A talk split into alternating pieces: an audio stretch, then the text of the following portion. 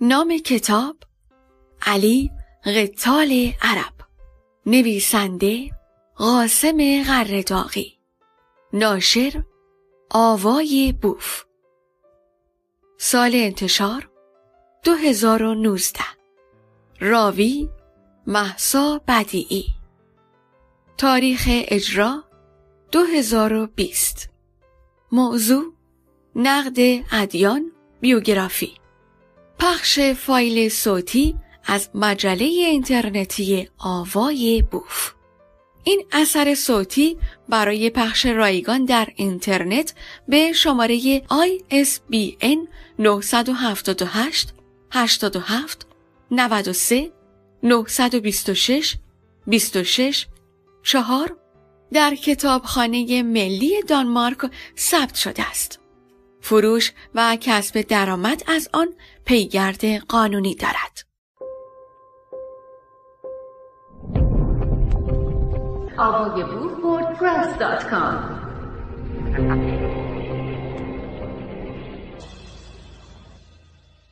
سخن ناشر کتاب علی قتال عرب اثر شاعر نویسنده و محقق توانا قاسم قرداقی که به دور از تعصبات دینی و خرافه های مذهبی نگارش یافته و در آن خواننده با انسانی آشنا می شود که فاصله بسیاری دارد از آن تصویر خداگونهی که طی قرون متمادی علمای شیعه به علی دادند. در این کتاب تحقیقی شما با علی ای روبرو می شوید که مکار است و در عین حال سادلو از سیاست چیزی نمی‌فهمد و متعصبی است آدم کش که برای حفظ دین به بیشرمانه ترین اعمال دست می‌زند و از کشتن و آتش زدن انسانها عبایی ندارد. کتاب چالشی است برای علمای دین که مستنداتشان از علی بر پایه جلیاتی است از شیخ مفید و علامه مجلسی. 1400 سال است که با چوب تکفیر دهان مخالفان را بسته و یک تنه معرکه گردان علم و تاریخ گشتند و هر ذهن روشن و پرسشگر را با انگهای کافر، زندیق، بیدین و بابی سرکوب می نمایند. از ابن مقفه تا سهروردی از رازی تا حلاج و کسروی همه را به جرم مخالفگویی و آرای مخالف کشتند و آتش زدند و دهان دوخته و جعلیات و خرافات بیپایه و داستانگونه خود را در بین مردم رواج دادند. از علی انسانی خداگونه و به دور از هر لغزش و نقطه ضعفی ساختند. کتاب حاضر علی را آنگونه که بوده به عنوان یک رجل سیاسی و یک انسان زمینی با سیاهی ها و سفیدی هایش مورد بررسی قرار می دهد و تابو شکنی کرده و با عبور از خط قرمز متعصبین دینی آنان را به تفکر و پاسخگویی وادار می سازد. به چالش کشیدن این سیاهی پرستان و ددمنشان همتی بزرگ می طلبد. آوای بوف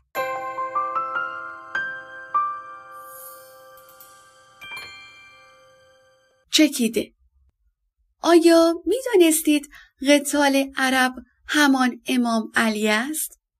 علی ابن ابی طالب آنقدر آدم کشته است که در بین خود عرب به قتال عرب یعنی قاتل عرب ها معروف است. چه در زمان زندگی محمد و چه پس از به قدرت رسیدنش حتی لحظه ای از جنگ و کشتار دست بر نداشت. تصویر یک و دو تصاویر علی ابن ابی طالب که آخوندها تلاش دارند تا به خورد مردم بدهند. تصویر سه تصویر واقعی از علی ابن ابی طالب که در موزه های معتبر دنیا نگهداری می شود. این نقاشی منصوب به یک راهب مسیحی است که با روایت تاریخی تبری از شمایل وی تطابق کامل دارد. در طول سالیان دراز در گوش ایرانیان خواندند که علی دوستدار ایرانیان بوده است. علی به ایرانیان کمک کرده و ایرانیان هم در مقابل علی را دوست می داشتند. ولی تا به حال کسی به ما نگفته چرا؟ چرا علی تازی وقتی برای هم میهنان خودش دلسوزی نمی کرد و آنها را به راحتی از دم تیغ میگذراند به ایرانیان دلبستگی داشت. بیایید نخست به چهره نادرستی که از علی برای ما ترسیم کردند بنگریم. این تصویر علی که به گونه نادرست ترسیم شده تا با نگاه کردن به آن در دل ما احساس مهربانی و خوبی و پاکی درباره علی به وجود آورد. این تصویر را به گونه مردان ایرانی ترسیم کردند تا جلوه یک ایرانی را در ذهن بیننده ایجاد کند. ولی همانطور که می‌بینید علی واقعی موجودی خشک خشن و بیره بوده است و آن از چهره واقعیش نمایان است. علی پس از پیروزی بر قبیله بنی قریزه تعداد 900 نفر از مردان قبیله را در مقابل گودال هایی که از پیش کنده بودند سر بریدند. تاریخ تبری جلد 3 صفحه 1088 پیامبر گفت در زمین گودال ها بکندند و علی و زبیر در حضور پیامبر گردن آنها را زدند. تاریخ تبری جلد 3 صفحه 1093 کشتار خاندان است. علی و یارانش در یک روز تعداد 2500 نفر از خاندان ازد را سر بریدند. به نحوی که کسی زنده نماند تا دیگری را دلداری دهد. مروج الذهب جلد اول صفحه 729 کشتار خوارج در نهم سفر سال 38 هجری در محلی واقع در دشت نهروان جنگ خونینی بین لشکریان علی و خوارج روی داد که در این جنگ در حدود 1800 نفر از خوارج به قتل رسیدند. نبرد لیلت الحریر علی در نبردی به نام لیلت الحریر در حدود 500 تا 900 نفر را از دم تیغ گذراند. منتهی آمال جلد یک صفحه 153 کشتار عبدالله خرمی و یارانش عبدالله خرمی و هفتاد تن از یارانش از بیم جان به قلعه پناه برد.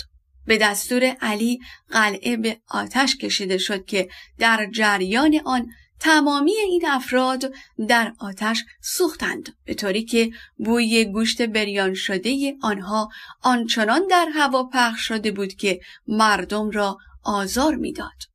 کشتار کسانی که بعد از فوت محمد از دین اسلام برگشتند. آنان که دست رنگ کرده بودند و شادی و شعف در اثر درگذشت محمد نشان داده بودند.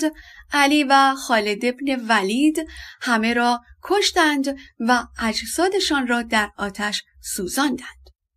تاریخ تبری جلد چهار صفحات 1380 1464 تاریخ تبری جلد 6 صفحات 2265 2420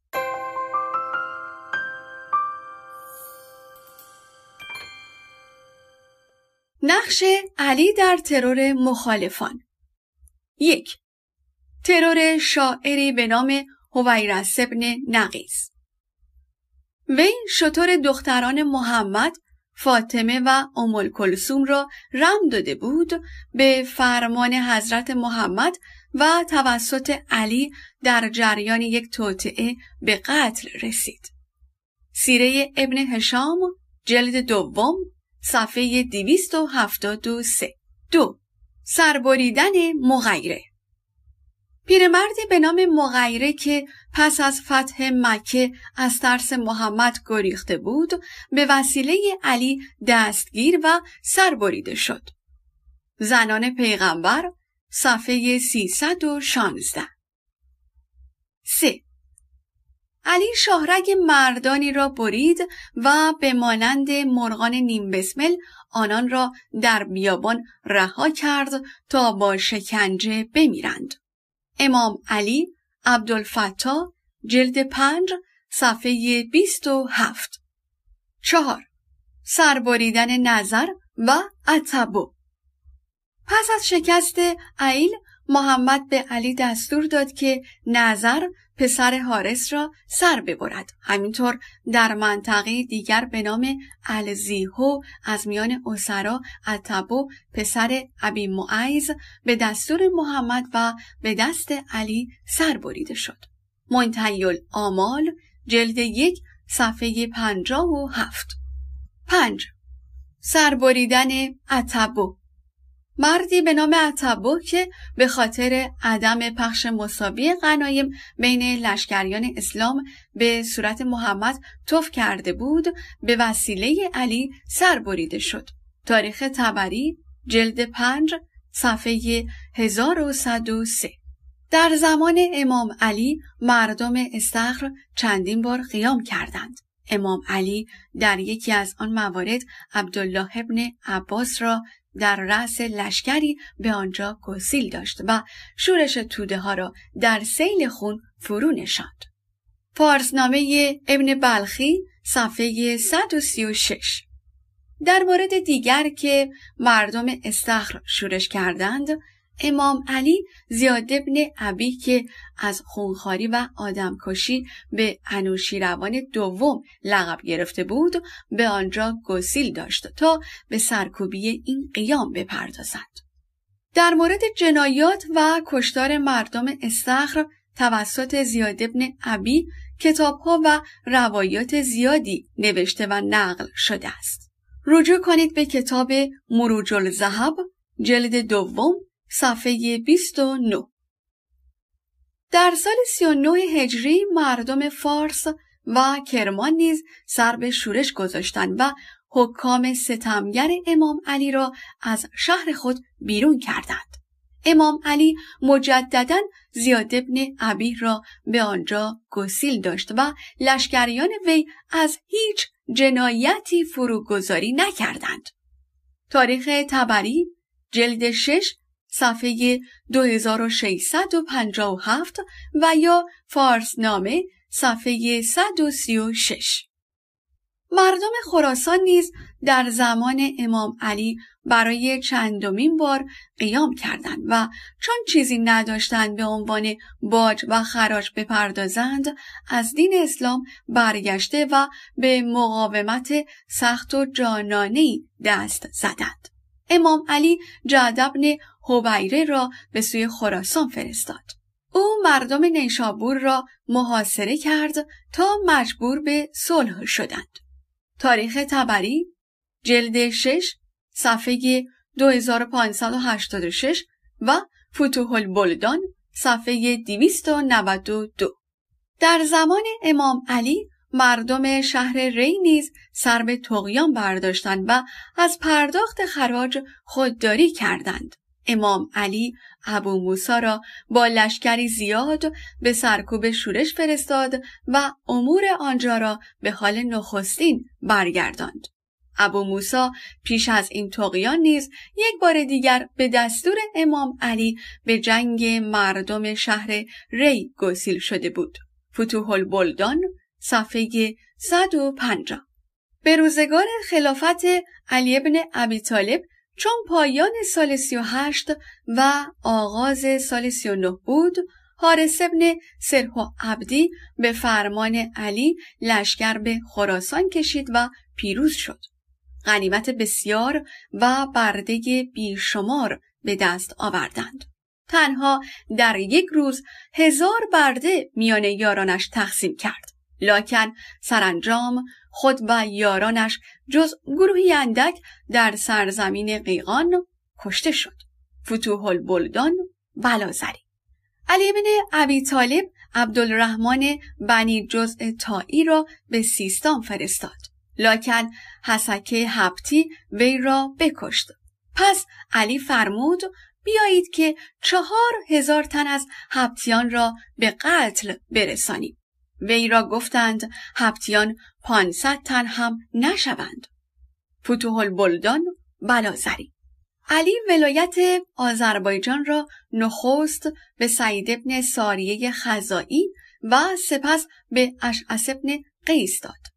یکی از شیوخ آذربایجان نقل می کند که ولید ابن عقبه همراه با اشعس از ولید طلب یاری می کرد و ولید برای یاری وی سپاهی از کوفه به در آنجا گسیل داشت.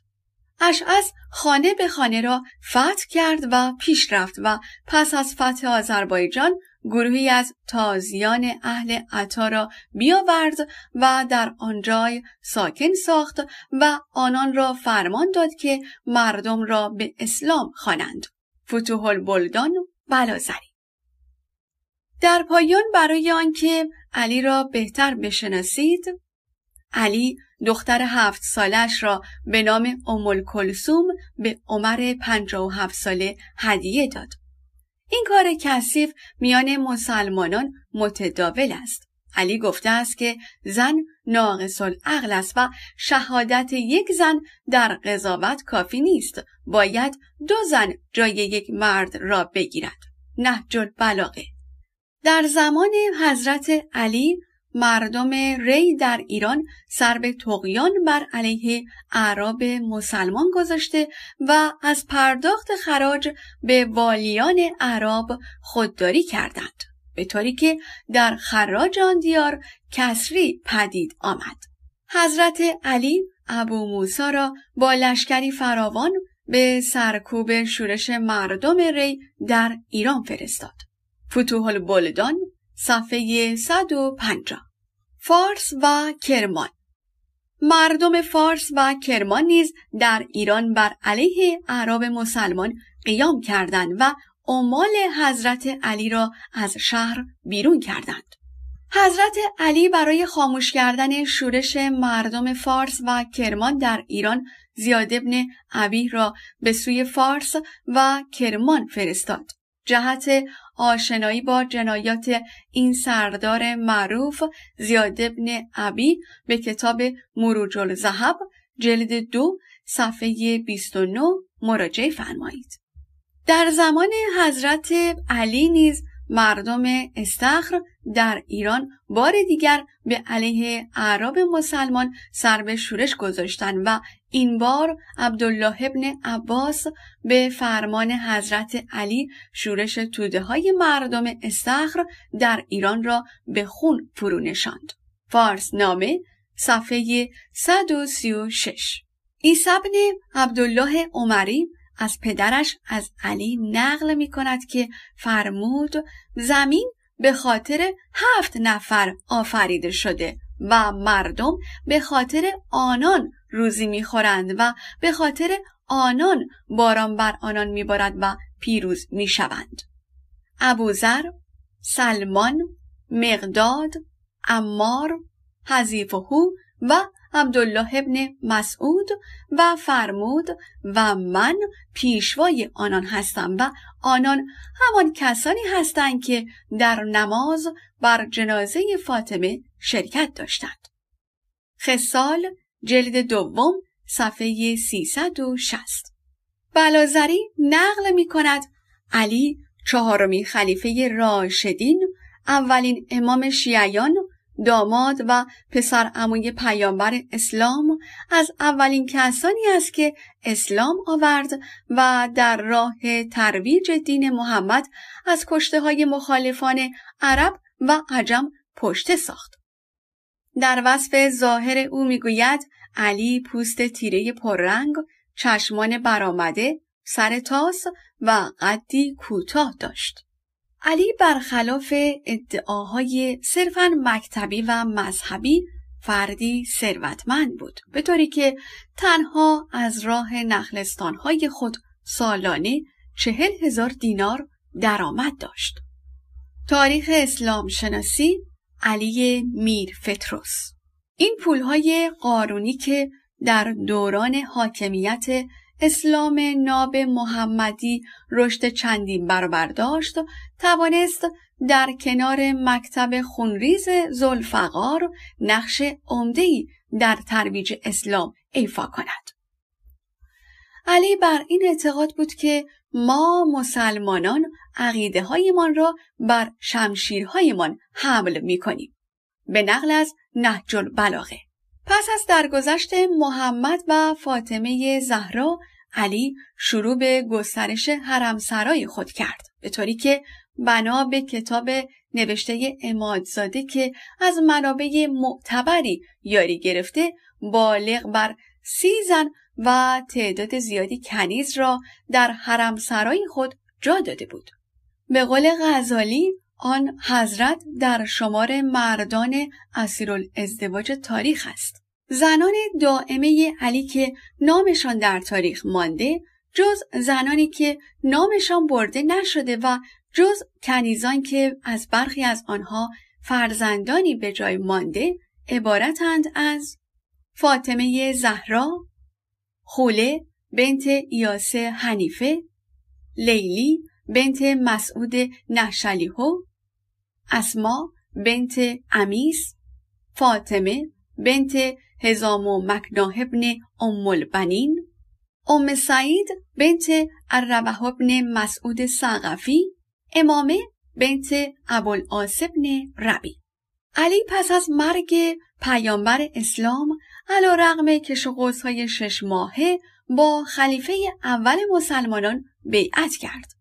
در زمان خلیفه دوم با ازدواج دخترش با عمر موافقت کرد تا بتواند در معادلات سیاسی نقش بازی کند. در همین راستا بود که در هنگام لشکرکشی مسلمانان به ایران به عنوان یکی از مشاوران نزدیک عمر عمل کرد. پس از ترور عمر به دست فیروز ابولولوی و روی کار آمدن خلیفه سوم بارها با وی به مخالفت پرداخت و پس از کشته شدن عثمان بدون در نظر گرفتن رأی اهل اجماع بر کرسی امپراتوری اسلام تکیه زد. با قدرت گرفتن علی اختلافات بین وی و معاویه بر سر قدرت و گسترش قلمرو بالا گرفت به طوری که جنگ های بس خونینی در گرفت.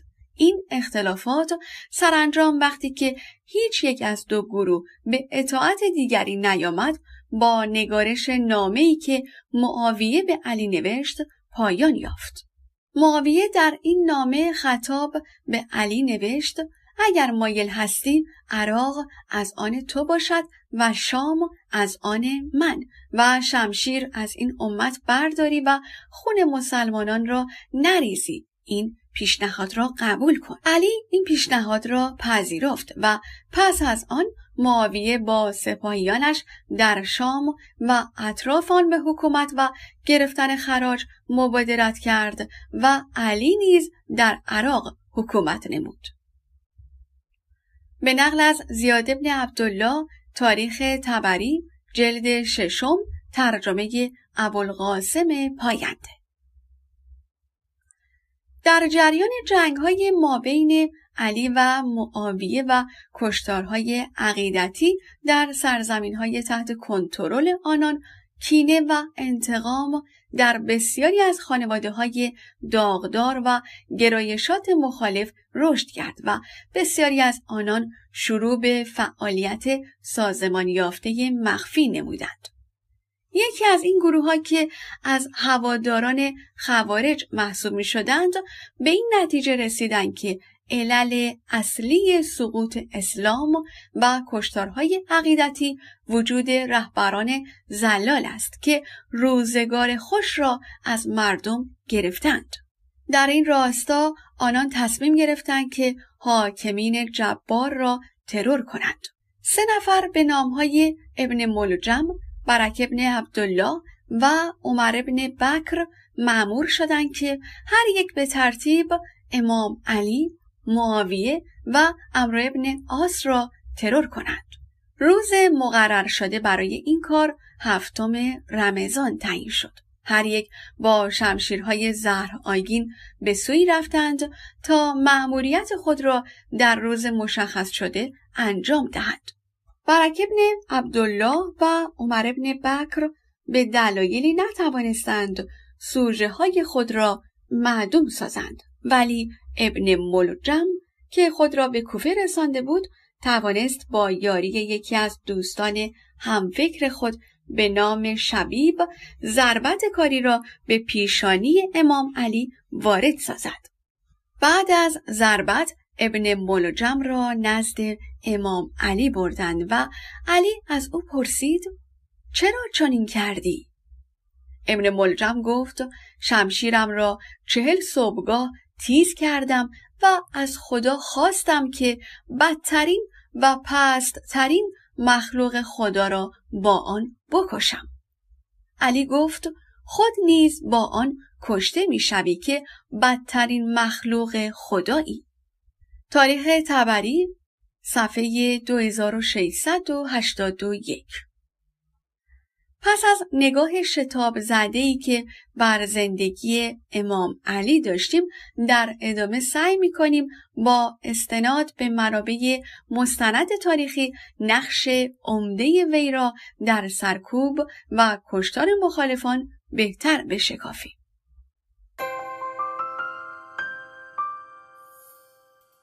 علی قتال عرب نویسنده قاسم غرداغی ناشر آوای بوف. آوای بوف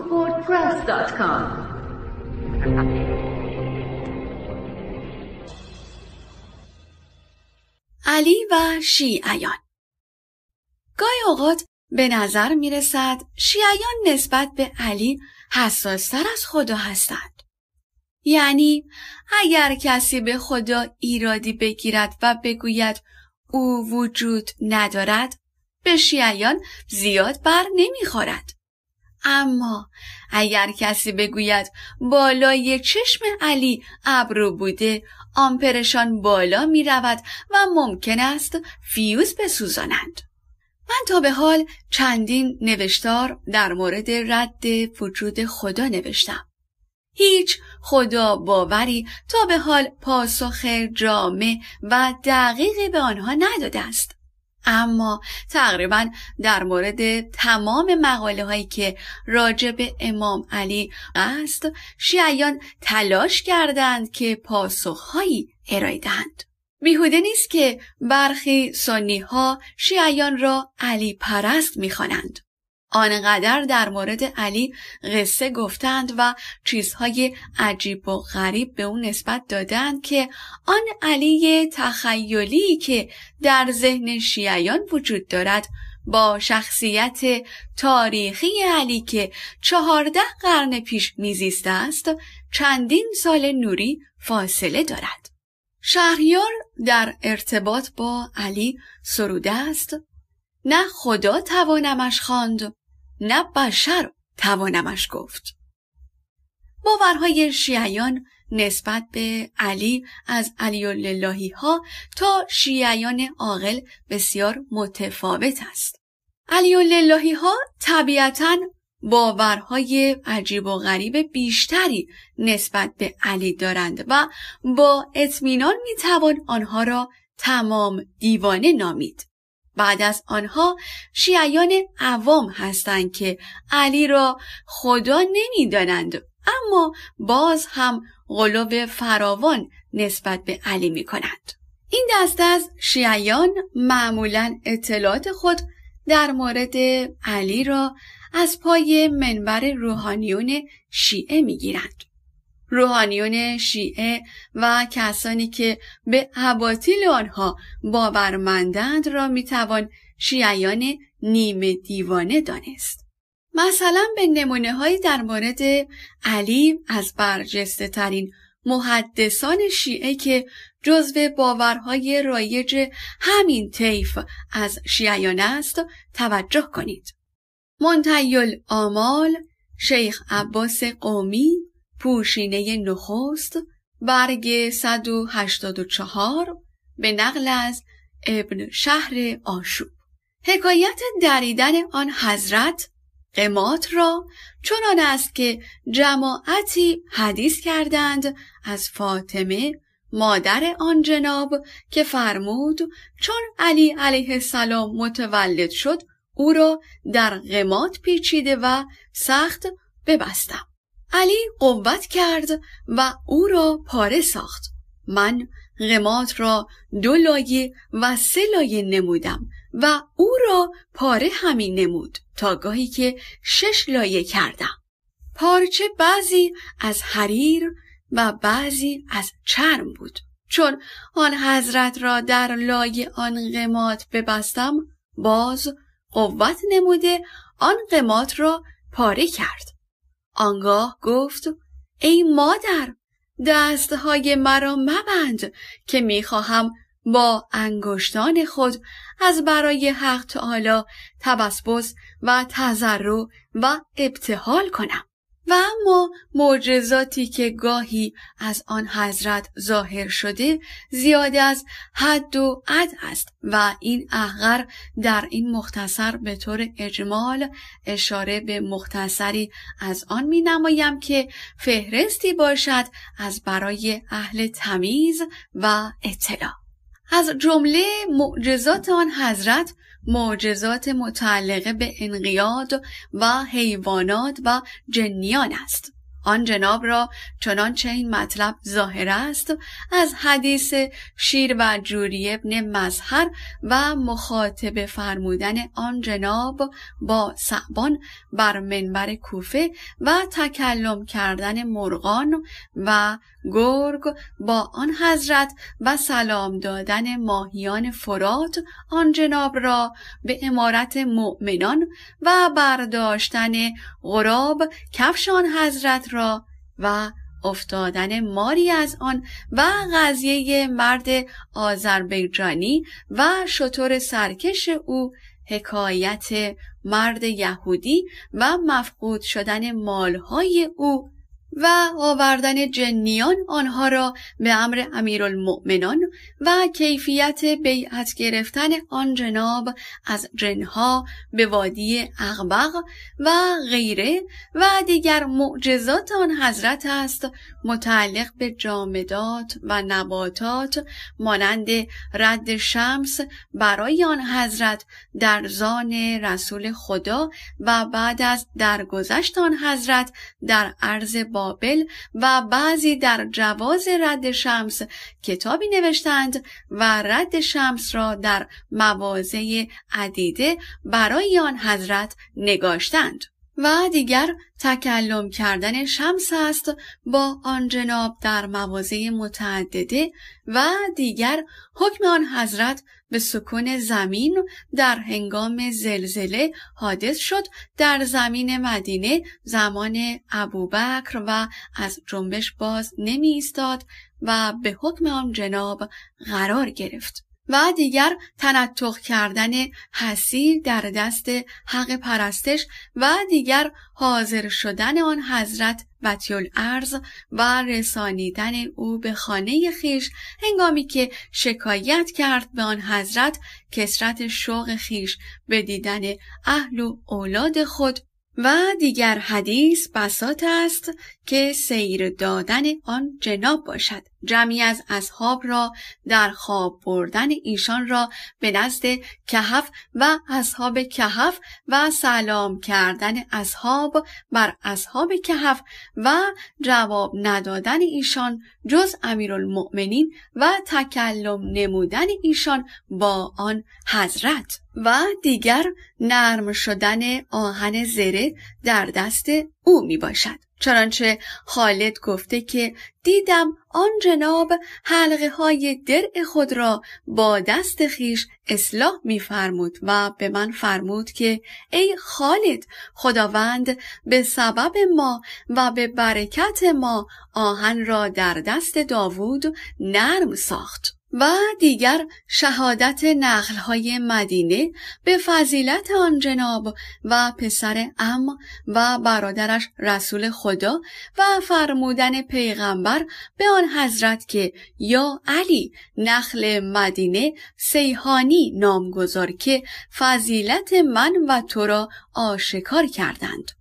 و دیگر سبز شدن درخت امرودی به معجزه آن حضرت و اجدها شدن کمان به امر آن حضرت و از این قبیل زیاده از آن است که احسا شود و سلام کردن شجر و مدر به آن جناب در عراضی یمن و کم شدن فرات هنگام تقیان آن به امر آن حضرت. شیعیان معتقدند امام علی یک تنه تمام فروزخا و قدرتهای شخصیتهای کارتونی و فیلمی هالیوودی همچون سوپرمن، اسپایدرمن، هرکول، زورو و سیندرلا را دارا است.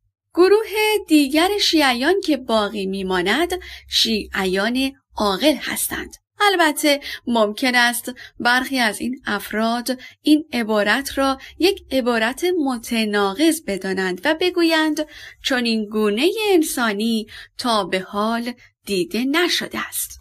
بنابراین شاید بهتر باشد این دسته را شیعیان کمتر دیوانه بخوانیم. شیعیان عاقل می‌دانند که این زیادگویی ها همگی باورهای عوامانه است که دکان روحانیت برای مردم ساخته است.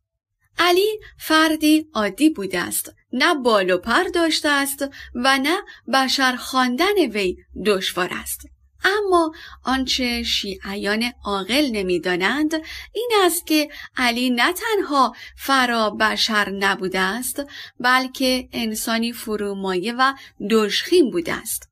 شخصیت تاریخی علی چیزی است که این نوشتار بر آن تکیه خواهد داشت.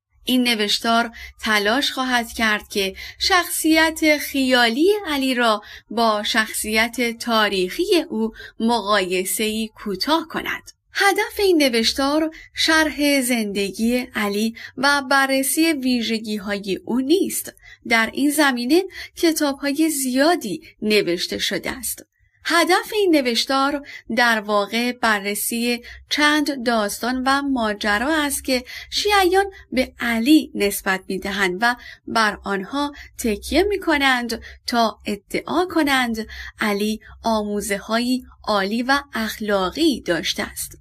این نوشتار نقدی است بر آن ادعاها و گفته ها که همیشه می‌توان آن را از شیعیان نیمه دیوانه تا تمام دیوانه شنید.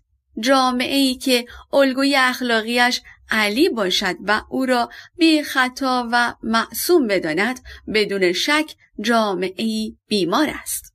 امیدوارم خوانندگان باورمند به اسلام این نوشتار را با پیش داوری نخوانند و کسانی که آن را می‌خوانند فرض کنند که ممکن است هر آنچه از پیش در مورد علی خوانده و شنیدند نادرست و ساخته و پرداخته دستگاه دینی شامل روحانیون و شرکایشان بوده باشد.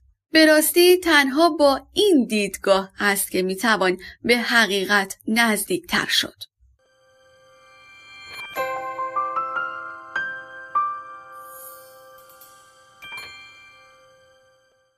بررسی جنگ امام علی با امرو ابن عبدود دو مرد به هم گلاویز شدند.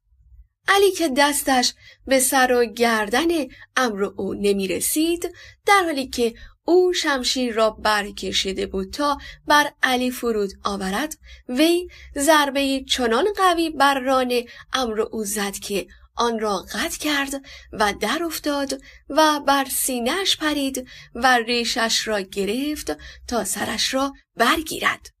امرو که از ننگ شکست از جوانی که خود را از او در پهلوانی نامورتر می‌دید سخت به خشم آمده بود بر چهره علی علیه السلام توف انداخت. علی علیه السلام به سختی خشمگین شد و در حالی که از قیز شمشیر را بر گردنش گذاشته بود ناگهان برداشت و کنار رفت. اکرمو و دیگران به سرعت فرار کردند و از خندق گذشتند علی علیه السلام آنان را می نگریست. قدم می‌زد چشمش را به همه سو میگرداند و اندیشه های گوناگون را به مغزش هجوم می‌داد. خشمش فرو نشست. با لبخندی آرام برگشت و با گام های شمرده و راحت به امر او نزدیک شد. پایش را بر سینه او گذاشت. امر او که از این حرکت خیره مانده بود پرسید این چه بود؟ علی علیه السلام گفت از کار تو خشمگین شدم.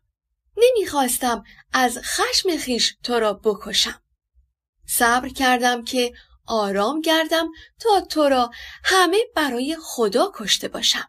و سپس چنان که گویی شطور و حسان ابن ثابت که در همه جنگ ها با شعر برنده تر از شمشیرش شرکت داشت فرار اکرمو را از دم شمشیر علی علیه السلام سرود.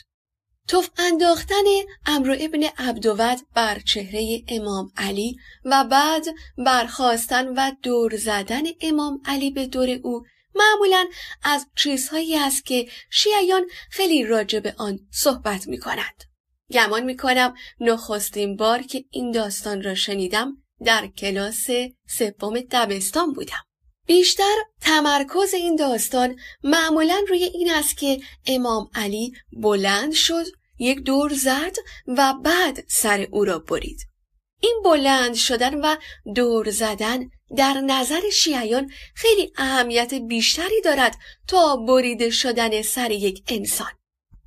به یاد دارم در دوران جاهلیت خیش وقتی که مسلمان بودم وقتی به امر ابن عبدود و کاری که کرده است فکر می کردم با خود می گفتم این شخص چه انسان پستی بوده است. وقتی در جنگ شکست می‌خوری و حضرت امام رویت مینشیند تا سرت را با دستهای مبارکش ببرد باید خیلی انسان پلیدی باشی که بر چهره آسمانی امام توف بیاندازی. بلکه باید اجازه بدهی آن امام عزیز سرت را راحت از تنت جدا کند. و بعد یاد یکی از روزخانها می افتادم که شعر منصوب به مولوی را با آه و ناله در شبهای احیا می‌خواند و گریه و زاری می کرد و ما هم با او اشک می ریختیم که خدا ما را به خاطر کارهای بدی که کرده ایم ببخشد. انداختن خسم در روی امیرالمؤمنین علی کرم الله وجهه و انداختن شمشیر از دست علی. از علی آموز اخلاص عمل شیر حق را دان متحر از دغل. در غذا بر پهلوانی دست یافت زود شمشیری برآورد و شتافت. او خدو انداخت در روی علی. افتخار هر نبی و هر ولی. آن خدو زد بر رخی که روی ما سجده آرد پیش او در سجدگاه. در زمان انداخت شمشیر آن علی کرد او اندر قضاش کاهلی. گشت حیران آن مبارز زین عمل و از نمودن عفو و رحمت بی محل. گفت بر من تیغ تیز افراشتی از چه افکندی مرا بگذاشتی؟ آن چه دیدی بهتر از پیکار من؟ تا شدی تو سست در اشکار من. آن چه دیدی که چنین خشمت نشست؟ تا چنان برقی نمود و باز جست. آن چه دیدی که مرا زان عکس دید؟ در دل و جان شعله ای آمد پدید. آن چه دیدی برتر از کون و مکان که به از جان بود و بخشیدیم جان. در شجاعت شیر ربا نیستی در مروت خود که داند کیستی. در مروت ابر موسا بهتی که آمد از وی خان و نان بی شبی ابرها گندم دهد کان را به جهد پخته و شیرین کند مردم چو ابر موسا پر رحمت برگشاد پخته و شیرین بی زحمت بداد. از برای پخت خاران کرم رحمتش افراخت در عالم علم. تا چهل سال آن وظیفه آن عطا کم نشد یک روز زان اهل رجا. تا همیشان از خسیسی خواستند گندنا و تره و خس خواستند. امت احمد که هستید از کرام تا قیامت هست باقی آن تام چون ابیتو اندر ربی فاش شد یطعم و یسقا کنایت ز آش شد. مولوی به گونه ای از ماجرا سخن گفته که گویا امام علی امر ابن عبدود را بخشیده است و بیخیال ماجرا شده است. و بعد امام را ستایش می کند که چقدر کریم و بخشنده است. و همینطور به گونه صحبت کرده است که عبدود بیمار بوده است و بدون هیچ دلیلی بر صورت امام که شمشیرش را به دست گرفته بود و تند می شتافت توف انداخته است اما در واقع مولوی دروغ گفته است در هیچ کدام از کتاب های تاریخی نوشته نشده است که امام علی امرو ابن عبدود را بخشید و او را نکشت. البته شاید مولوی هم مثل روشنفکران دینی امروز می‌خواسته است با تحریف تاریخ شخصیت های تاریخی و دروغ های رنگ مردم زمان خود را گول بزند و با این گونه حرفها اسلامگرایان زمانه خود را به ترحم و انسانیت دعوت کند. به این امید که از توحش تاریخی سنگسارگرایان بی وجدان و انسان ستیز کم شود. شاید هنر و ارزش مولوی تماما به همین باشد. این داستان مولوی نیز همانند داستان موسا و شبان او که در هیچ کتابی یافت نمی شود و ساخته مولوی است تبلیغ مدارا و تحمل مذهبی می کند. در حالی که در قرآن چنین چیزهایی یافت نمی شود. این ماجرا مربوط به جنگ احزاب یا خندق است که در آن تمامی عرب جمع شده بودند تا محمد را که به کاروانها حمله برده بود و مردمانی را قتل عام کرده بود و تهدیدی برای منطقه به شمار می‌رفت از بین ببرند اما عبدود برای چه بر چهره امام علی توف انداخت پاسخ بسیار جالبی برای این پرسش وجود دارد. ود از بتهای مشهور عرب بوده است و عبدود از پرستندگان آن بت بوده است. عبدود از پهلوانان عرب بود و در آن جنگ از معدود کسانی بود که توانسته بود از خندقی که به پیشنهاد سلمان پارسی کنده شده بود عبور کند. و بعد از عبور از خندق به دنبال مبارز می گردد و علی داوطلب مبارزه با او می شود. سیره ابن هشام در پوشینه سوم از قول امام علی در شرح ماجرای مبارزه علی با عبدود نوشته است چگونه با تو به جنگم در حالی که تو بر اسب نشسته ای و من پیاده هستم؟ پس از اسب فرود آی تا مانند من پیاده شوی. پس از اسبش پیاده شد.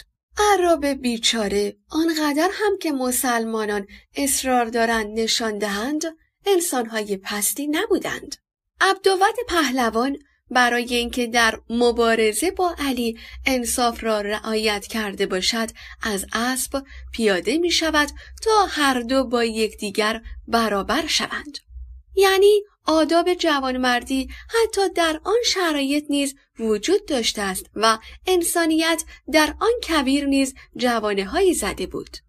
اما جنگ سختی در می‌گیرد و پهلوان عرب با علی می جنگد. اما امام علی که گویا آن نیرویی که در هنگام کندن در خیبر داشته است را نداشته دست به یک حرکت ناجوان مردانه و بسیار زشت می‌زند. ماجرای این عمل ناجوان مردانه در بسیاری از کتابهای حدیث این گونه آورده شده است. میزان الحکمه پوشینه سوم بخش آداب جنگ در جنگ احزاب میان علی و امرو ابن عبدود سخنانی گذشت. علی به او فرمود ای امرو در بزدلی تو همین بس نیست که من به جنگ تن به تن با تو آمدم و تو که شه سوار عربی با خودت کمک آورده ای؟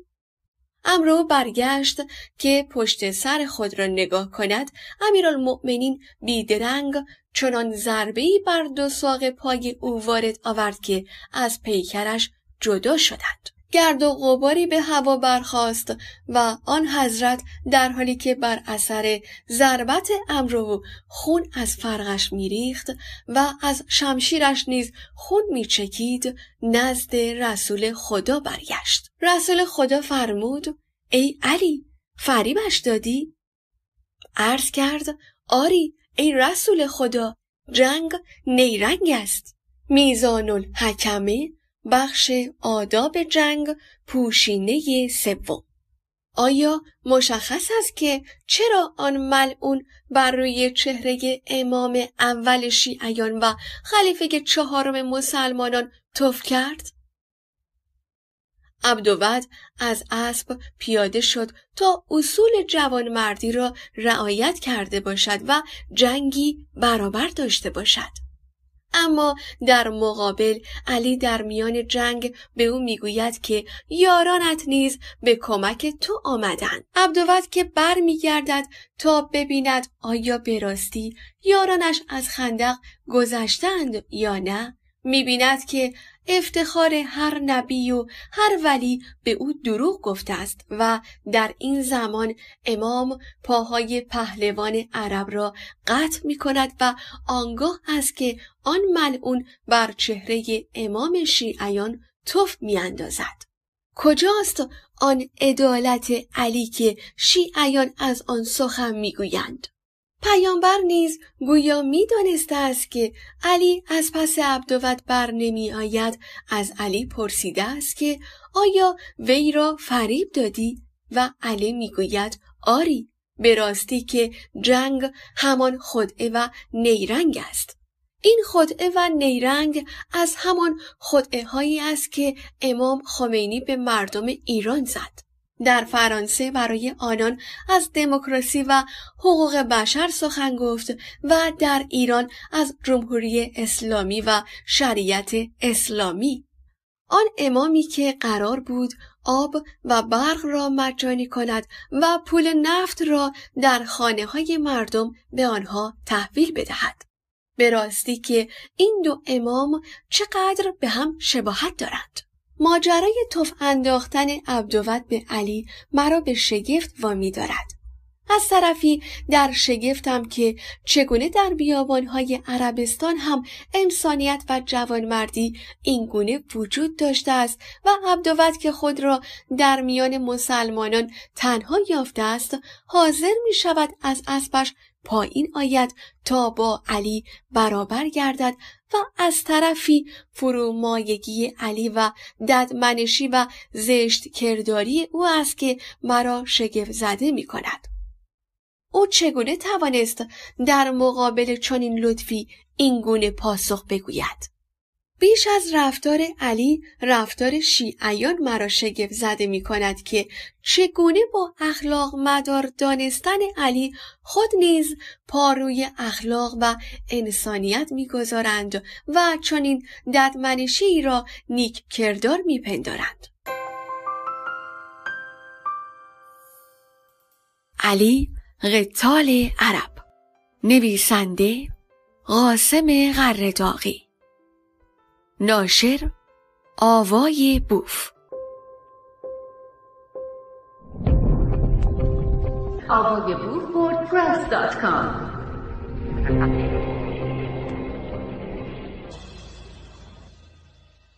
فقر امام علی درمان بیماری حسنین امام حسن علیه السلام و امام حسین علیه السلام بیمار شدند. پیامبر اکرم با جمعی از مردم به عیادت آنان آمدند. در آن جلسه برخی از حضار به حضرت علی پیشنهاد نمودند و عرض کردند چه خوب است برای شفای فرزندانت نظری بنمایی آنگاه علی و فاطمه و فضوهو که جاریه آنها بود نظر کردند که اگر حسنین شفا یافتند سه روز روزه بگیرند. هنگامی که حسنین سلامتی خود را باز یافتند آنها شروع به انجام نظر و روزه گرفتن کردند و در خانه علی چیزی برای افتار موجود نبود. لذا امیرالمؤمنین از شمعون یهودی خیبری سه سا جو قرض گرفت و فاطمه از یک ساه آن پنج قرص نان پخت و در سفره افتار نان نهاد. هنگامی که آماده افتار شدند ندای سائلی برخواست که می گفت سلام بر شما ای خاندان محمد مسکینی از مساکین مسلمین بر در خانه شما آمده است. به من اطعام کنید. خدا از سفره بهشتی شما را روزی دهد.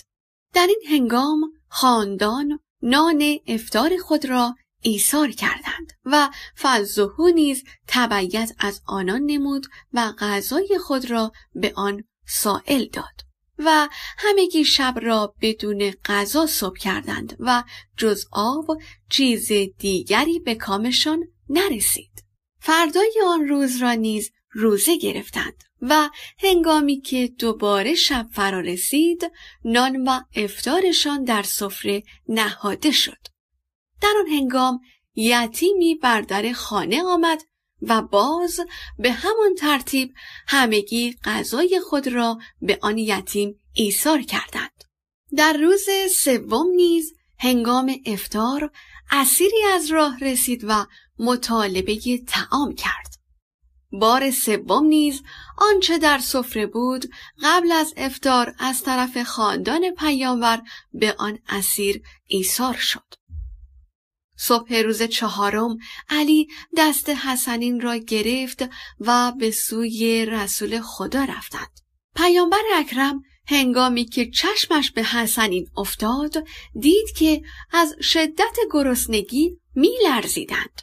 فرمود برای من چه سخت است که شما را به این حال می بینم. رسول خدا فورا از جای برخاست و همراه آنان به خانه حضرت زهرا آمد و او را در محراب عبادتش مشاهده نمود که حالت نگران کننده ای داشت. از شدت گرسنگی شکم مبارکش به پشت چسبیده و چشمهایش در گودی نشسته بود. پیامبر اکرم با دیدن این منظره بسیار اندوهگین و افسرده شد. در آن هنگام جبرائیل فرود آمد و چنین گفت بگیر یا محمد مبارک باد بر تو این خاندان تو و سپس سوره انسان را قرائت نمود. یا داستان بالا که بسیار شیعیان آن را تکرار کردند سر تا سر دروغ است یا علی واقعا آدمی نابکار و شرور بوده است. امام حسن و امام حسین در دوران حیات فاطمه نمی توانستند بیش از چهار یا پنج سال داشته باشند. البته روایات مختلفی راجع به سن فاطمه وجود دارد که در آن صورت سن آن دو اندکی بیشتر می شود. این داستان به احتمال زیاد ساختگی است. بعید به نظر می رسد علی امام حسن را در سنین کودکی تا این حد گشته نگه داشته باشد که در این صورت حقیقتا ننگ بر او باد. اما آنچه باعث می شود فقر علی جزبی از این نوشتار باشد تنها این ماجرای احتمالا ساختگی نیست. یکی از ارزش های غلطی که اسلام بین مردم رواج داده است فقر است. مردم ایران گاهی اوقات کسی را که فقیر است انسان خوبی می دانند. این طرز تفکر توسط حکومتهای اسلامی ترویج می شود. زیرا آنها می‌خواهند به مردم بفهمانند که فقر چیز خوبی است تا مردم از فقر خود کمتر بنالند و به فکر مطالبه حقوق مادی خود نیفتند. این بیماری گداپرستی اسلامیستی که همچون بختکی کری بر روان جامعه ایرانی سنگینی می کند همان چیزی است که باعث می شود فقر علی را ارزشی برای او بدانند و آن را دلیلی بر والاییش برشمرند. غیر از کسانی که در زندگی مالی خود به دلیل بیکفایتی و تصمیمهای غلط شکست خوردند باید برای همه روشن باشد که داشتن ثروت یک ارزش به شمار می رود. کسی که فقیر است یا انسان تنبلی است یا انسانی است که در زندگی خود به اندازه کافی برای رفاه اقتصادی خود و خانوادش تلاش نکرده است یا اینکه برنامه ریزی دقیق و مشخصی برای پیشرفت در کار خود نداشته است. فقر در اکثر مواقع نشانه کوتاهی افراد است. و من گمان می کنم فقیر بودن شرم آور است. بدتر از فقیر بودن آن است که شخص فقیری بچه دار شود و فقر او سبب شود کودکانش نیز در کمبود و عذاب زندگی کنند. لذا فقر را به هیچ عنوان نمی‌توان یک ارزش دانست. دنگ ژاوپنگ از رهبران چین کمونیست بوده است که گفته است ثروتمند بودن افتخار است و این دیدگاه او بوده است که باعث شده است چین به یکی از قدرت‌های اقتصادی دنیای امروز تبدیل شود.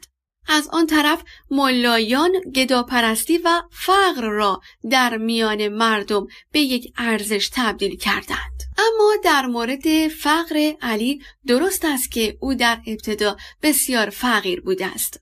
در تاریخ آمده است که او همچون سایر مسلمانان پس از فرار مسلمانان به مدینه در وضعیت اقتصادی بسیار بدی به سر می برده است و برای یهودیان در قبال مزد بسیار کمی کار می کرده است.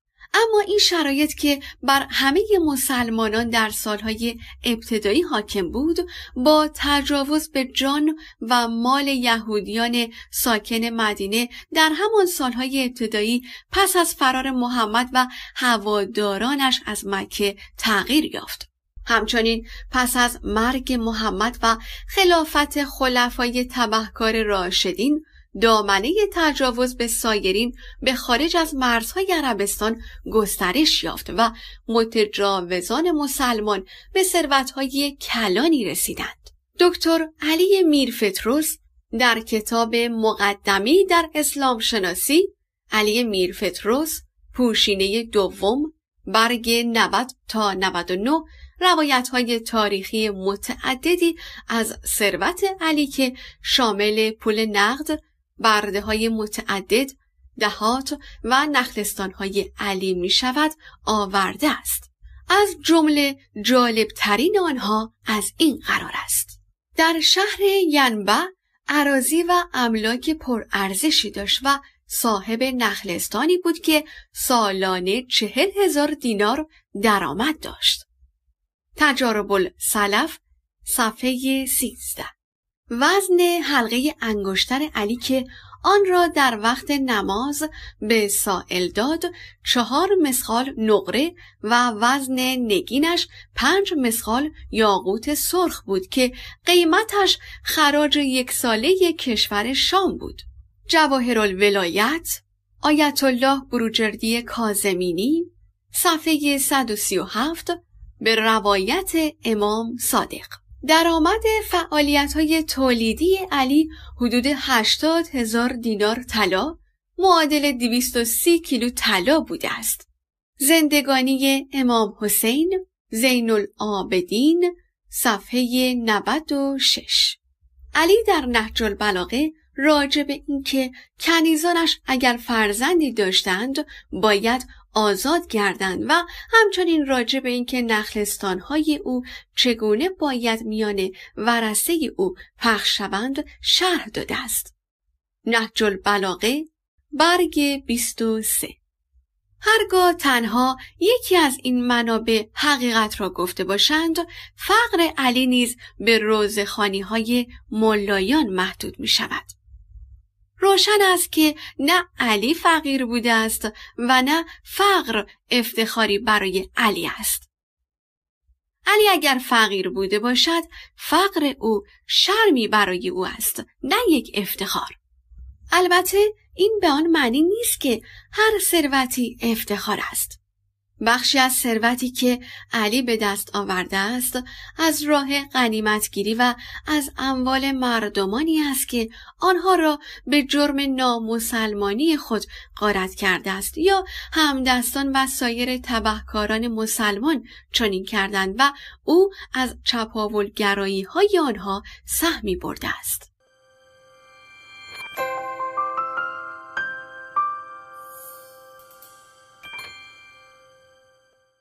امام علی و فاطمه در مورد زندگانی علی و فاطمه نیز ملایان و شیعیان یاوهگو بسیار لاف زدند و اغراق کردند.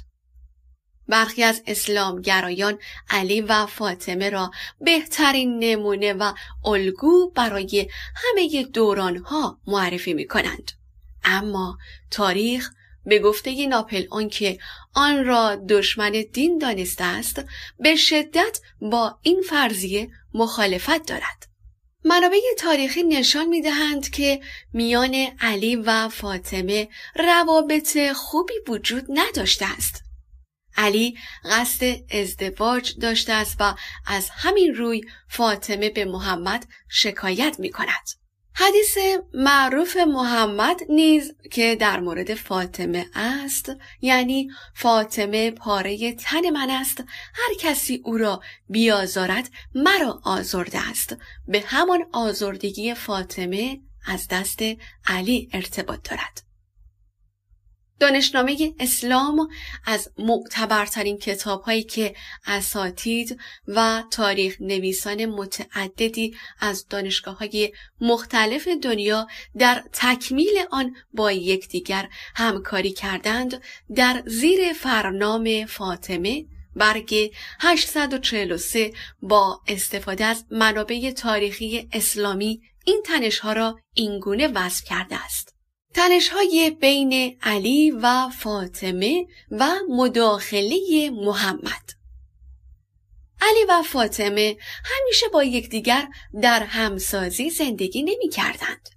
علی با شدت و خشم با زنش رفتار می کرد و فاطمه از همین رو برای شکایت به نزد پدرش رفت.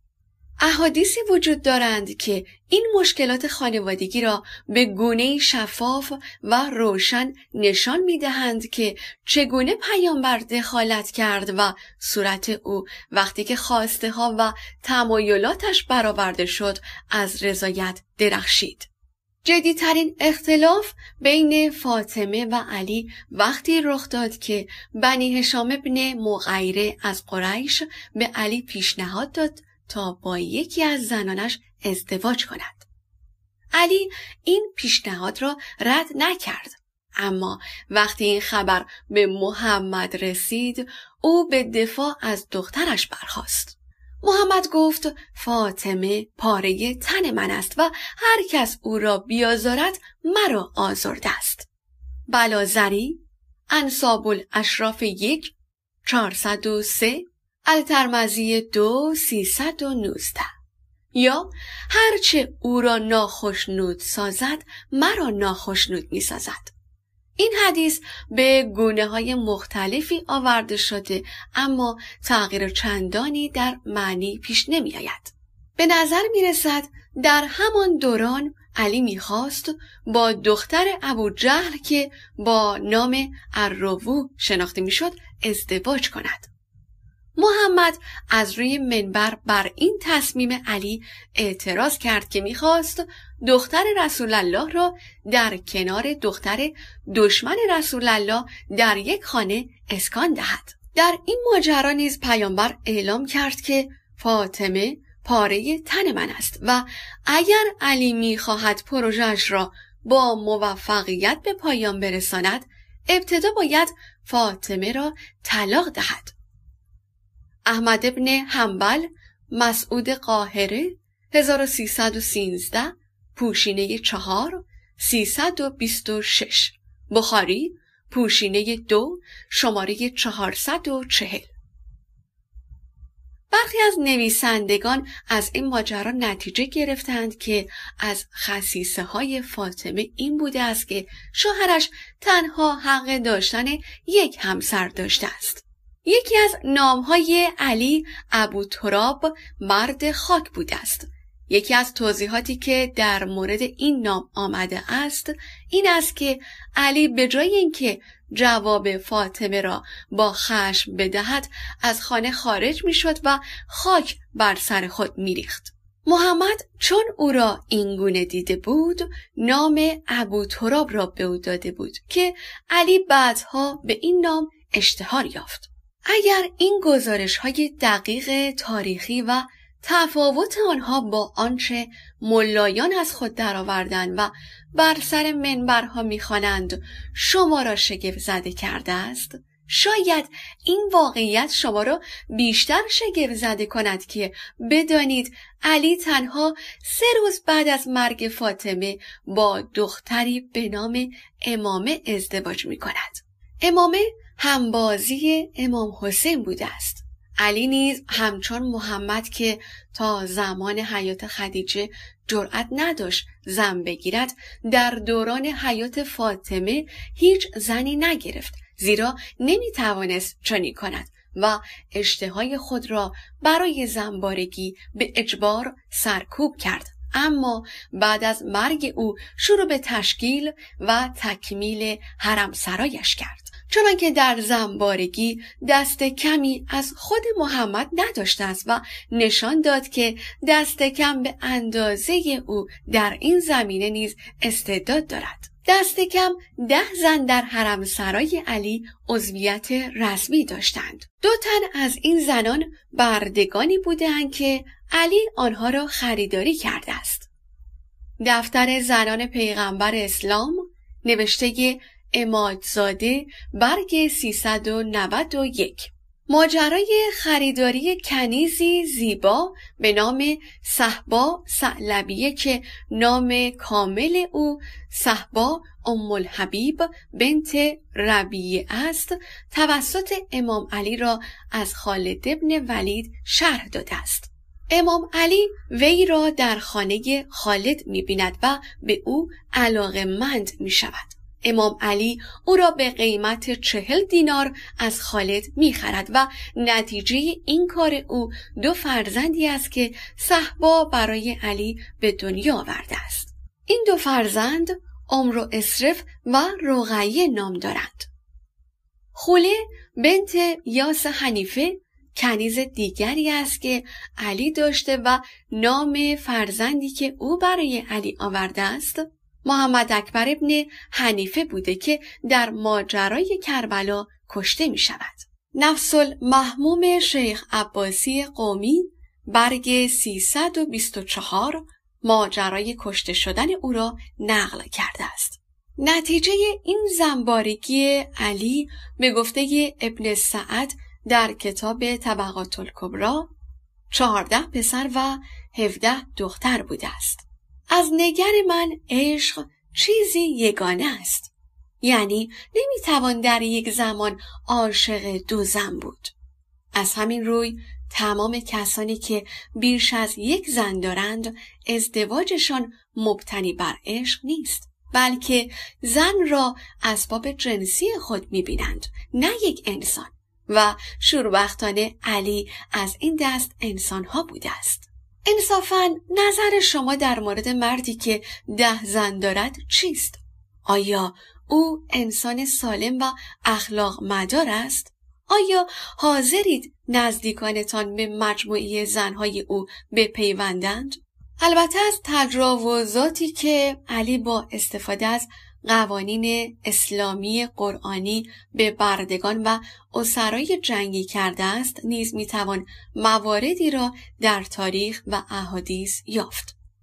مثلا صحیح بخاری جلد پنج بخش شست شماره 637 محمد ابن بشار از روح ابن عباده از علی ابن سوعید ابن منجوف از عبدالله ابن بریدهو نقل کرده است رسول خدا علی را به سوی خالد فرستاد تا خمس بگیرد و من از دست علی ناراحت شدم بعد از اینکه علی غسل گرفت توضیح اینکه بعد از برقراری تماس جنسی با یکی از بردگانی که جزوی از غنایم بود من به خالد گفتم آیا این را نمی بینی؟ منظور خوابیدن علی با بریره را می گفت. وقتی به پیامبر رسیدیم من جریان را برای پیامبر تعریف کردم. پیامبر گفت ای بریدهو آیا از علی متنفری؟ گفتم آری. پیامبر گفت از او متنفر نباش زیرا سهم او از خمس بیش از این است. توضیحی که در برگ 447 آمده است در مورد همین حدیث می‌گوید بریدهو از علی متنفر بود زیرا علی دختری را از میان قنایم بیرون کشیده بود و با او تماس جنسی برقرار کرده بود و در نظر بریدهو این کار او ناپسند بود. در اینجا علی دختری را از میان اسرا انتخاب کرده و با او همبستر می شود. وقتی که این قضیه با محمد در میان گذاشته می شود او این مسئله را تایید می کند. توجه داشته باشید که اسرا همچون غنیمت ها به شمار می رفتن و از اموال مسلمانان و مسلمانان می توانند از کنیز خود برای سکس استفاده کنند یا به عبارت دیگر به آنها تجاوز کنند.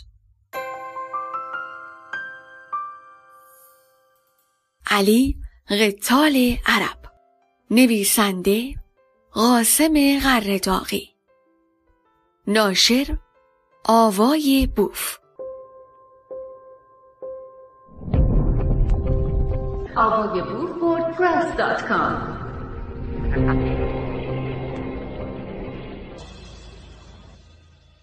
امام علی و اسلحه نکشیدن بر روی خوارج.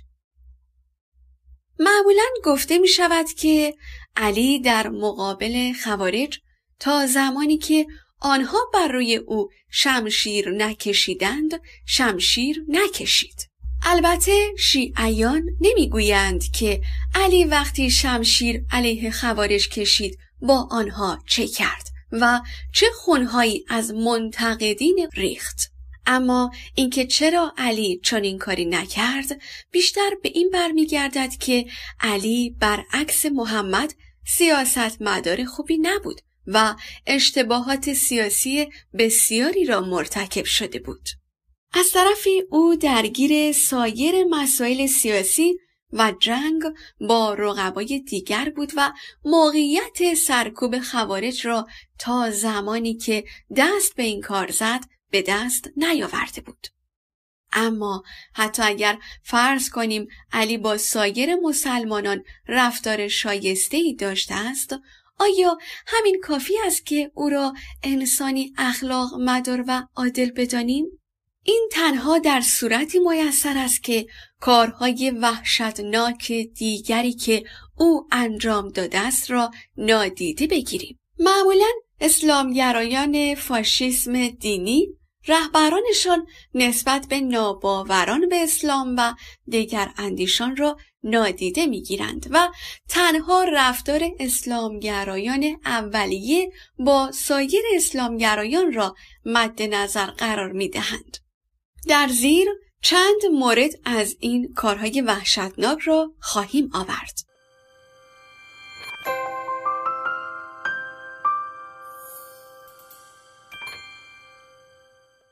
در ماجرای بنی قریزه تمامی تاریخ نویسان اتفاق نظر دارند که امام علی و زبیر ابن عوام مسئول سربریدن یهودیان اسیر بودند و سر آنها را بریدند و جسد آنها را در چاه انداختند. حال در مورد تعداد افراد این قبیله که کشته شدند دو قول وجود دارد. 900 تن و 700 تن آورده شده است. اگر میان این دو قول یعنی 800 نفر را بپذیریم و فرض کنیم که علی و زبیر ابن عوام هر کدام به اندازه یکدیگر سر بریدند به این نتیجه خواهیم رسید که امام علی با دست خود 400 نفر را سر بریده است.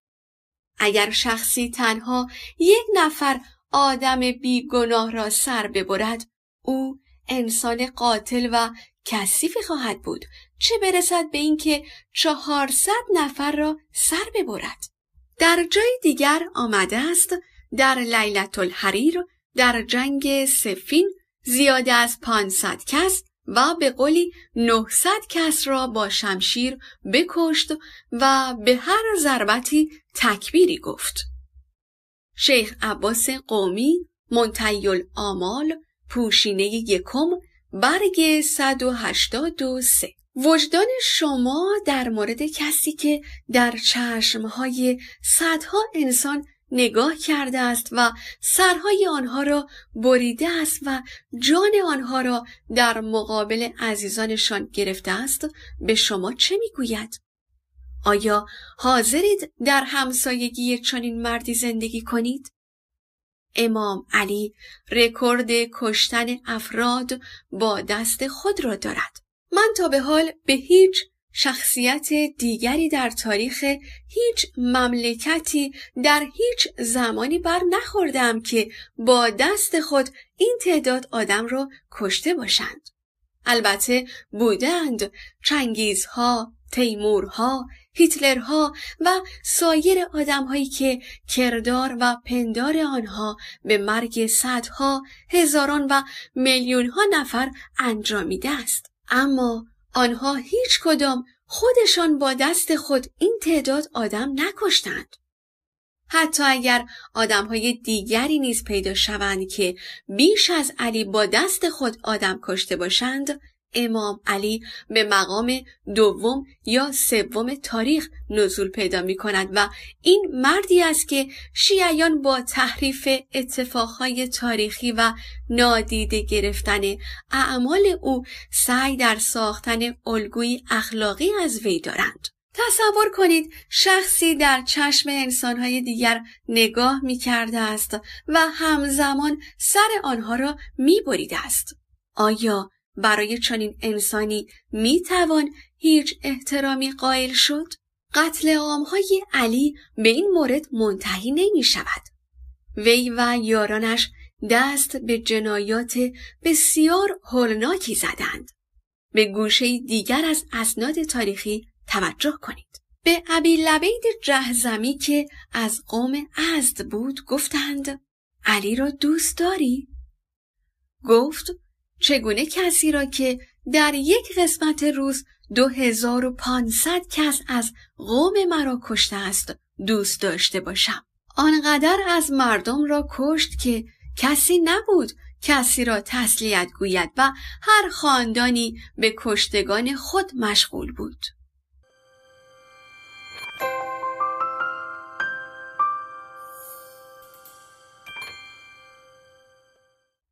سوزاندن انسانها البته این درست نیست که مبتکر آدم سوزان امام علی بوده باشد اما مسلما او نیز همچون هیتلر در هولوکاست دست به سوزاندن آدم ها زده است. آدم سوزاندن او نیز همچون آدم سوزی هیتلر از روی باورهای افراد بوده است. امام علی در زمان حیات خود افراد دگر اندیش را زنده زنده سوزانده است و این کار همانطور که در ادامه همین نوشتار خواهد آمد در مورد قاتل او نیز انجام شد. آدم سوزی های علی در جنگ های رده اتفاق افتاده است. عرب بسیاری که همچون ایرانیان با ارعاب و زور شمشیر مسلمان شده بودند مرگ محمد را جشن گرفتند و زنانشان دست خود را حنا بسته بودند. مسلمانان به شدت به سرکوب و قتل عام این افراد و قبایل پرداختند. به این جنگ ها جنگ های رده گفته می شود علی این افراد را زنده زنده سوزاند. کامل ابن اسیر پوشینه دوم صفحات 37 83 88 علی بارها گردن زده است. مثلا نظر ابن حارس آدم به دونیم قسمت کرده است. مغلا مرحب یهودی منتیل آمال پوشینه نخست برگ 184 برای سیاهی بزرگتر از جنایات علی از این دست به کتاب پژوهشی در زندگانی علی بخش هفتم با فرنام علی دشخیم محمد مراجعه کنید. سرکوب ایرانیانی که از سلطه و تجاوز مسلمانان عرب به تنگ آمده بودند از دیگر جنایات علی است. در زمان حکومت علی مردم بسیاری از شهرهای ایران توسط حکام علی و با دستور مستقیم وی با خشونت تمام سرکوب شدند. وی همچنین در تجاوز نخستین عرب به ایران که قرنها سبب بردگی ملت ایران شد نقش فراوان داشته است. اگر انسانگرایی در برخی ایرانیان به آن حد نیست که کشتار عرب و یهودیان و مخالفان اسلام تنشان را بلرزاند و نشان دهد که علی چه انسان ددمنشی بوده است امید است مطالعه بلایی که علی و امثال آن بر سر ایرانیان آوردند موجب شود تا چهره واقعی علی برای ایرانیان آشکار شود. شمشیر نکشیدن علی در مقابل خوارج را در کنار این کارها بگذارید. آنگاه قضاوت کنید که علی دشخیم بوده است یا انسان دوست و اهل مدارا.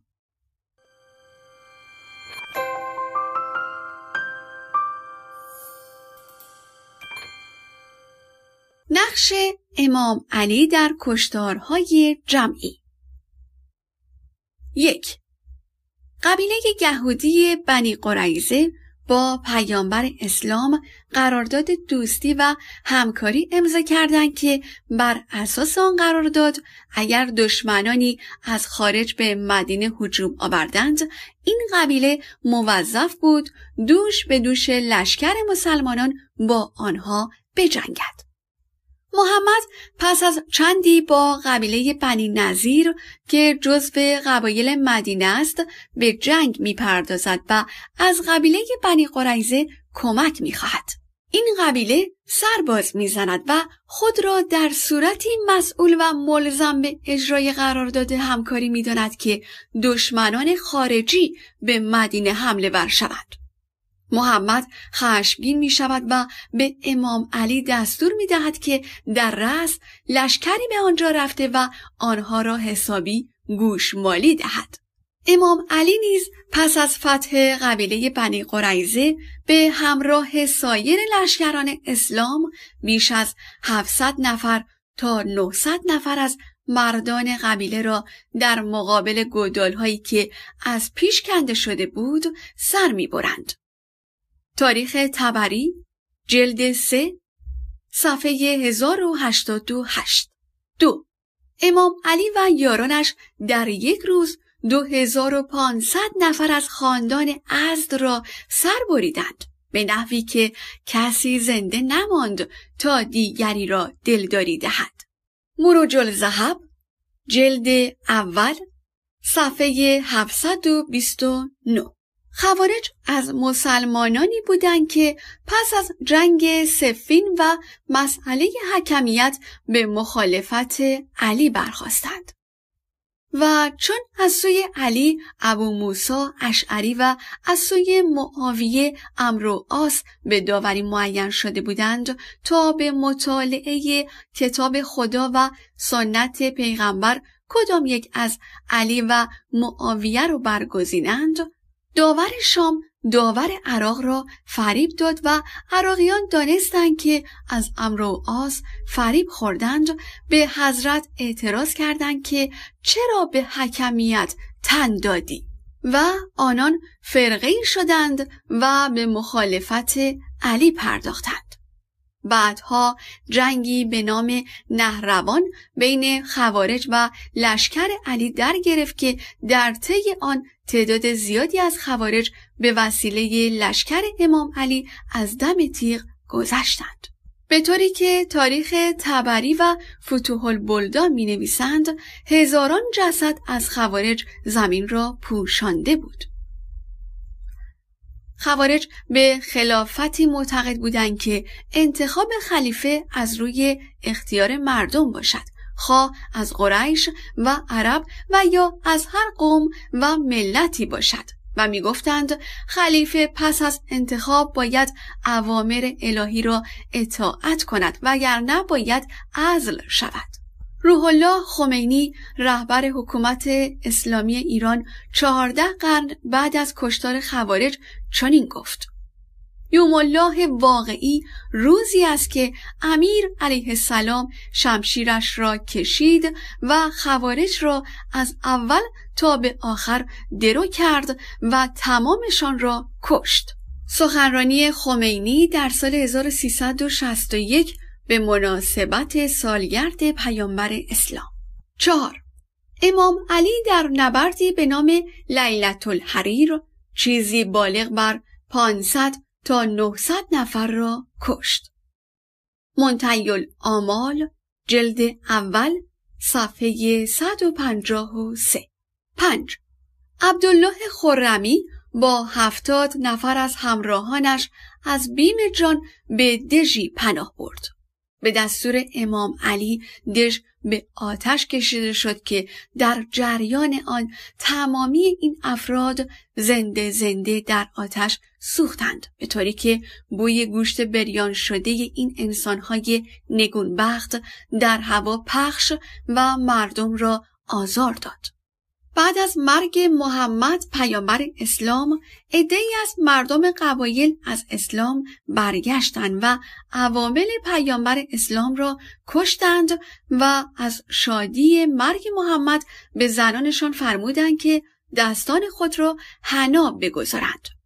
قصص نیای نیشاپوری صفحه 455 ابوبکر عمر و علی به فوریت دستور دادند که هر که از دین برگشته گردن زنند و با آتش بسوزانند و زن و بچهشان را به اسارت برند.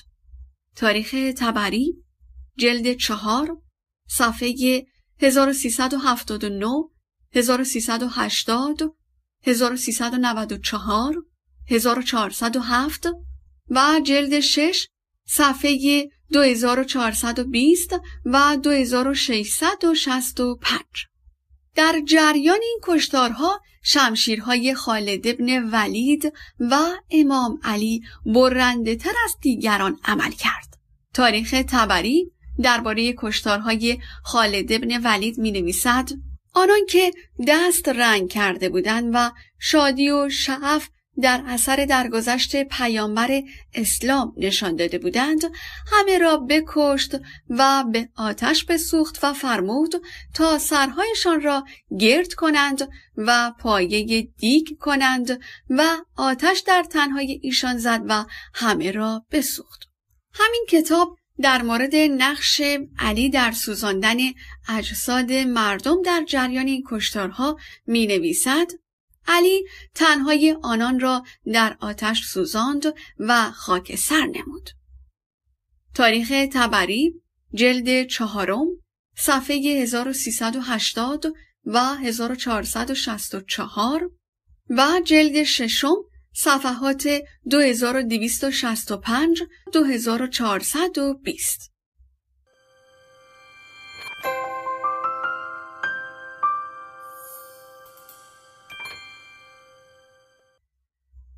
چهره واقعی جلاد عرب. یک. شاعری به نام هویرس ابن نقیز که با سخنان شیوا و افشاگرایانه خود موجبات اذیت و آزار محمد پیامبر خدا را برانگیخته و همچنین شطور دختران محمد فاطمه و ام کلسوم را رم داده بود به فرمان محمد رسول خدا و توسط علی امام اول شیعیان در جریان یک توطعه به قتل رسید. رجوع شود به تاریخ تبری جلد 3 صفحه 1188 و سیره ابن هشام جلد دو صفحه 273 دو پیرمردی به نام مغیره که از ترس محمد گریخته بود به وسیله امام علی دستگیر و سربریده شد. دفتر زنان پیغمبر امادزاده صفحه 316 و 317 3. امام علی شاهرگ مردانی را برید و به مانند مرغان نیم بسمل آنان را در بیابان رها کرد تا با شکنجه بمیرند. امام علی عبدالفتا جلد پنج صفحه بیست و هفت چهار پس از شکست عیل محمد پیامبر اسلام به علی دستور داد که نظر پسر حارس را سر بریدند. همینطور در منطقه دیگر به نام الزیهو از میان اسرا اتبو پسر ابی معیز به دستور محمد و به دست علی سر بریده شد. دفتر منتیل آمال جلد اول صفحه پنجاه و هفت پنج مردی به نام حتبو که به خاطر عدم پخش مساوی غنایم بین لشکر اسلام به صورت محمد توف کرده بود به وسیله علی سر بریده شد. تاریخ تبری جلد پنج صفحه 1103 آقای